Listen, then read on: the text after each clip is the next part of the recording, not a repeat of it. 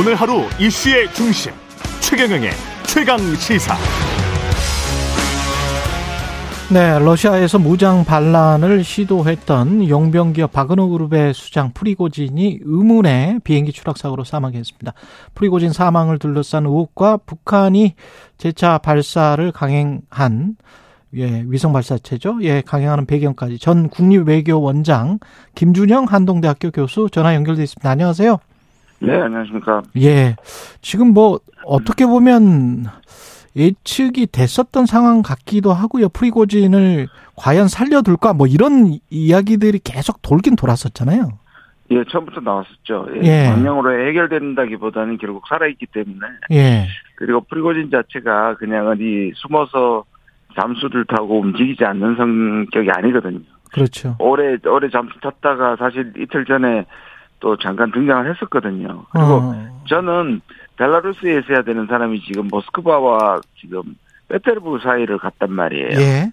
그러니까 결국은 어 노출을 숨기긴 했지만 실제로 어 러시아 안에 들어왔다는 얘기가 됐지 않습니까? 그렇죠. 그러니까 그 그것도 사실은 비일미가 됐던 것 같습니다. 강제로 태워졌을 가능성이나 뭐 어떤 그 어떻게 생각하세요? 뭐 그럴 가능성도 있죠. 근데 강제로 태워줬다면 또 이 자기 비행기가 아닌 다른 비행기가 사용이 됐을 텐데 이건 자기가 소유한 비행기로 보이거든요. 그렇죠. 예. 예, 예. 그럼 그 안에 뭐 내부에 폭탄인 것 같다 이런 이야기들도 나오고 있는데 지금 제 차로 이제 제가 저뭐 외국 자료들을 보니까요. 예. 어, 아직 확정은 할 수는 없지만 이게 보통 비행기 고장이나 날씨 같은 것에 왜냐하면 떨어지는 영상이 그러니까. 지금 찍혔지 않습니까? 예. 그래서 두 가지로 좁혀진다고 얘기를 합니다. 그러니까 지금 떨어지면서 날개 하나가 날아갔거든요. 아. 날개 하나가 없이 이렇게 돌면서 떨어지는데 그렇죠. 이거는 폭 그리고 이제 그때 주민들이 아, 이 떨어지기 전에 폭발음을 들었다는 사람들이 이게 나오고 있어서 음. 미사일로 날개 쪽을 맞았다든지 예. 아니면 이제 내부에 뭐가 장치된 게 폭발했을 가능성? 예. 그 두 가지로 조금 좁혀지는 것 같긴 합니다. 그 배우가 푸틴일 것이 다 서방 언론의 관측은 그럴 수 있다 뭐 이런 이야기들이 계속 나오는데 어떻게 보십니까? 그렇죠. 뭐 예. 누구나 그렇게 짐작을 할 수 있는데 문제는 이게 이제 영원히 밝혀지지 않을 수도 있고요. 확정할 수는 없을 것이고요. 예. 왜냐하면 일단 수사를 하는 것이 러시아고 러시아 영토니까요. 예. 그러니까 기본적으로 다른 것처럼 미스테리처럼 남게 되, 되겠죠. 조금씩 이제 여러 가지 정황 증거들 통해서 가까이 가겠지만 그래도 이게 뭐 완벽하게 밝혀지긴 힘들 것 같습니다.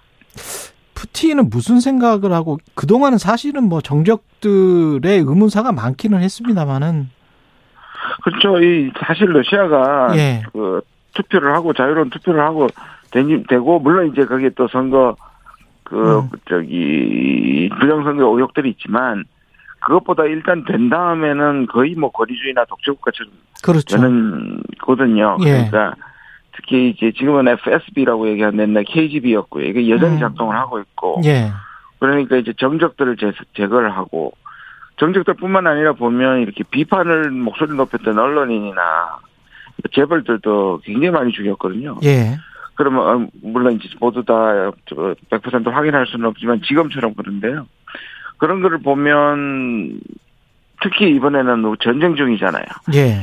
아무리 나중에 정권을 돌렸다고 하더라도 음. 이것을 도전을 했고 거의 군사 반란까지 갔더라면 예. 아마 참기 힘들었을 거다. 왜 또 이후에 전쟁을 계속 수행하고 그렇게 보면 뭔가를 처벌해야만 기강을 잡을 수 있다고 생각하는 게 아마 푸틴의 사고방식이고 지금의 푸틴 정부의 성격과도 연결이 돼 있기 때문에 예. 그럴 가능성은 충분하다고 생각합니다. 네. 근데 이게 그 박은호 그룹이 용병이었기 때문에 그 뭐 용병을 썼다는 거는 현재 군대를 많이 쓸 수가 없어서 이제 용병을 썼었었던 건데 우크라이나 전쟁에 미치는 영향 같은 게 있을까요? 이 용병이 이제 현대화된 건 현대 전쟁의 특징이고요. 미국도 예. 사용을 하고 하고 있고요. 예. 이들이 왜 그러냐 하면은 정부가 들어가면 그에 대한 책임이나 윤리 이런 아, 문제가 들어가니까 예. 사실 그 나쁜 짓, 더, 더러운 짓들을 시키는 것으로 상당히 사용을 했고, 예. 특히 바그너 그룹도 이 우크라이나 전에 체첸이라든지 아니면 이제 아프리카에 반란할 때 일종의 기업형으로 돈을 받고 용역을 받고 프로젝트를 돈을 받고 가서 하는 짓들을 했거든요. 예. 그러니까 그렇게 보면 이제 그리고 또 바그너는 지구의 초기에 에, 이 바흐무트 전투에서 큰 공을 세웠기 때문에 근데 이거는 문제가 자꾸 생기고 반란이 생기니까 제가 보기에는 러시아 전 러시아가 이 용도가 다 됐다고 생각하는 것 같습니다. 음. 이걸 다시 살려서 하기 이런 것보다는 예. 오히려 흩트고 그다음에 실제로 일부는 정지군에 음, 편입시키고 예. 그다음에 이제 이그 프리고지는 망명 보내고 이런 방식으로 이미지는 이 바그너 그룹은 우크라이나 전쟁에서는 용도 폐기됐다. 거의 뭐 유명무실했었다고 저는 생각하거든요.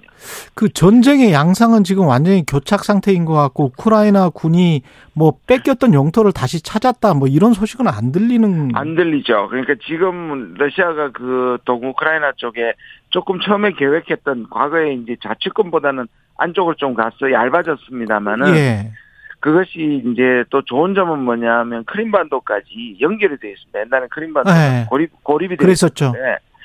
그거를 일단 사수하고 장기전으로 간다는 전략이 있는 것 같습니다. 러시아가 예. 예, 우크라이나가 그거를 이제 계속 대반격을 한다 그랬는데 그 기간이 몇 달이 갔지 않습니까? 안 되더라고요. 안 되는데 그, 그 이유 중에 하나가 삼중막을 썼거든요. 참호도 파고 아. 콘크리트도 세우고 그래서 예. 러시아는 이거를 만약에 우크라이나가 극복하기에는 어마어마하게 힘든 거죠. 그러면 그러니까 지금 최근에 우크라이나 젤렌스키는 자꾸 비행기를 달라고 하는 이유가 예. 탱크가 못 들고 가는 거거든요.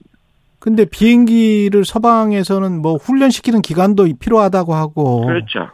그- 근데 제가 말씀드린 건 지금에 가진 우크라이나 전력으로는 예. 이 방어막을 뚫려면 엄청난 희생과 노력이 필요하다는 거죠.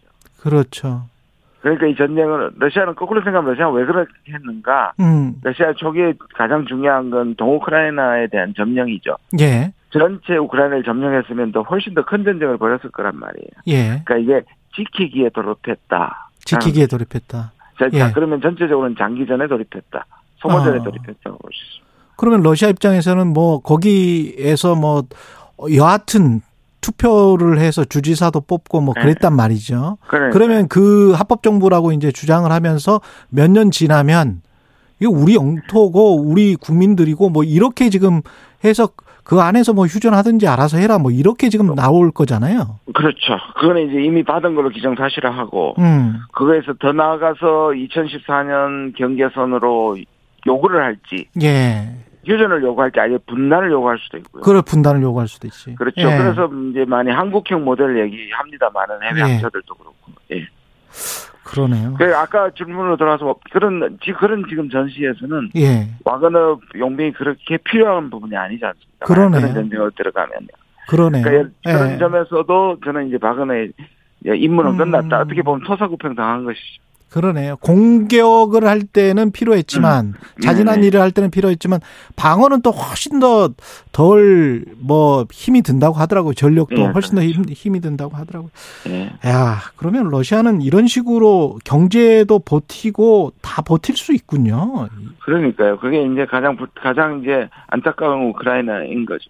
예. 저렇게 계속 가고 버티게 들어가면 예. 우리 때도 그렇잖아요. 침략 당한 건 우리인데 예. 북한까지 못 못 가고 그러니까 결국 분단이 돼버렸던 거잖아요. 러시아 뭐 경제 성장률이나 루블화나 뭐 별 상관이 없는 것처럼 지금 수치는 보이더라고요. 그런데다 미국은 예. 러시아를 소모시킨다는 전략이 더 이상 안 먹히는 걸 깨닫게 되고 그러니까 주변 국가들은 더 이상 이게 밑빠진 덕에 어, 물을 부을 수 없다는 그렇죠. 시점이 오면 지치는 시점이 오면 이거는 우리처럼 그렇게 타협하면 결국 우크라이나가 그렇죠. 갈라지는 거죠. 근데 또 독일 경제도 지금 안 좋단 말이야. 그리고 그러면은- 제일 중요한 건 예. 이건 겨울의 날씨입니다. 예.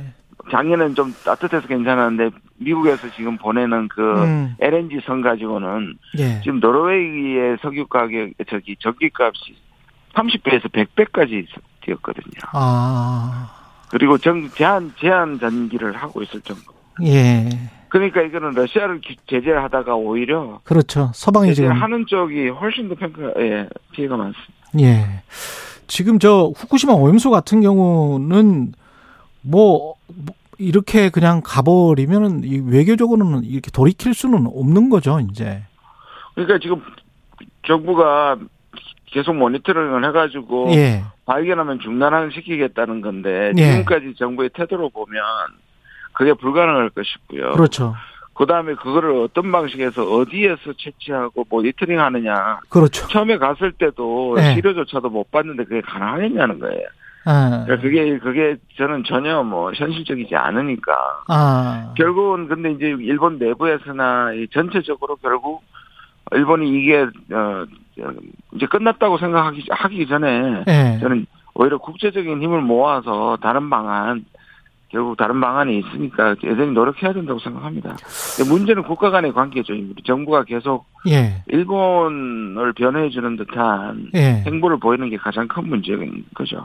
근데 저는 참 궁금한 게 중국은 저렇게 이제 강하게 반발을 하잖아요. 네. 그러면 근데 이제 중국과 일본의 경제 관계는 그냥 또 괜찮아요. 네. 그 우리는 왜 그렇게 못하는 거죠? 그게 좀 이해가 안 돼요. 그러니까 지금의 방식이 외교가 아니지 않습니까? 외교는 적하고도 잘하고, 예, 친구들 국가들, 우방국하고도 철저하게 협상해야 되는 게 외교인데, 그렇죠. 아예 약간 전쟁 직전 또는 전쟁 상태처럼 예, 무조건 적은 적이고 그다음에 친구는 적 친구고 친구한테는 어떤 경우에도 다 양보를 하고 그러니까 그게 미국 일본인 것이고 중국 러시아하고는 사실상의 지금의 큰 이슈가 없음에도 불구하고 는 계속 자극을 하고 그런데 미국이랑 일본은 중국이랑 뭐 수출입 관계랄지 이런 수치를 그럼요. 보면 전혀 이- 정상적이거든요. 그렇죠 지금 정확하게 보셨듯이 예. 중 일본은 전체 만났을 때 중국의 어떤 남중국의 위협적인 행위라든지 또는 우크라이나에 대해서는 비판을 하는데 또 그렇죠. 양자가 만나면 양자가 잘 만나고요. 네, 그럼 잘 지내요, 양자가 그냥 또. 만나면 맞습니다. 잘 만나고 예. 훨씬 잘합니다. 러시아에 대한 수출도 일- 우리가 그렇지. 훨씬 더 많이 줄었습니다. 일본이 줄었던 것보다 경제 제재로 그러니까요. 타격을 더 많이 입고 있습니다. 왜 이런 외교를 계속 진행되는지 저도 이해를 모르겠습니다. 할 수가 없습니다. 너무 예. 지나치게 결단과 무슨 전쟁하는 용사의 모습만 보이는 것 같습니다. 예. 알겠습니다. 여기까지 듣겠습니다. 지금까지 김준영 한동대학교 교수였습니다. 고맙습니다. 네, 감사합니다.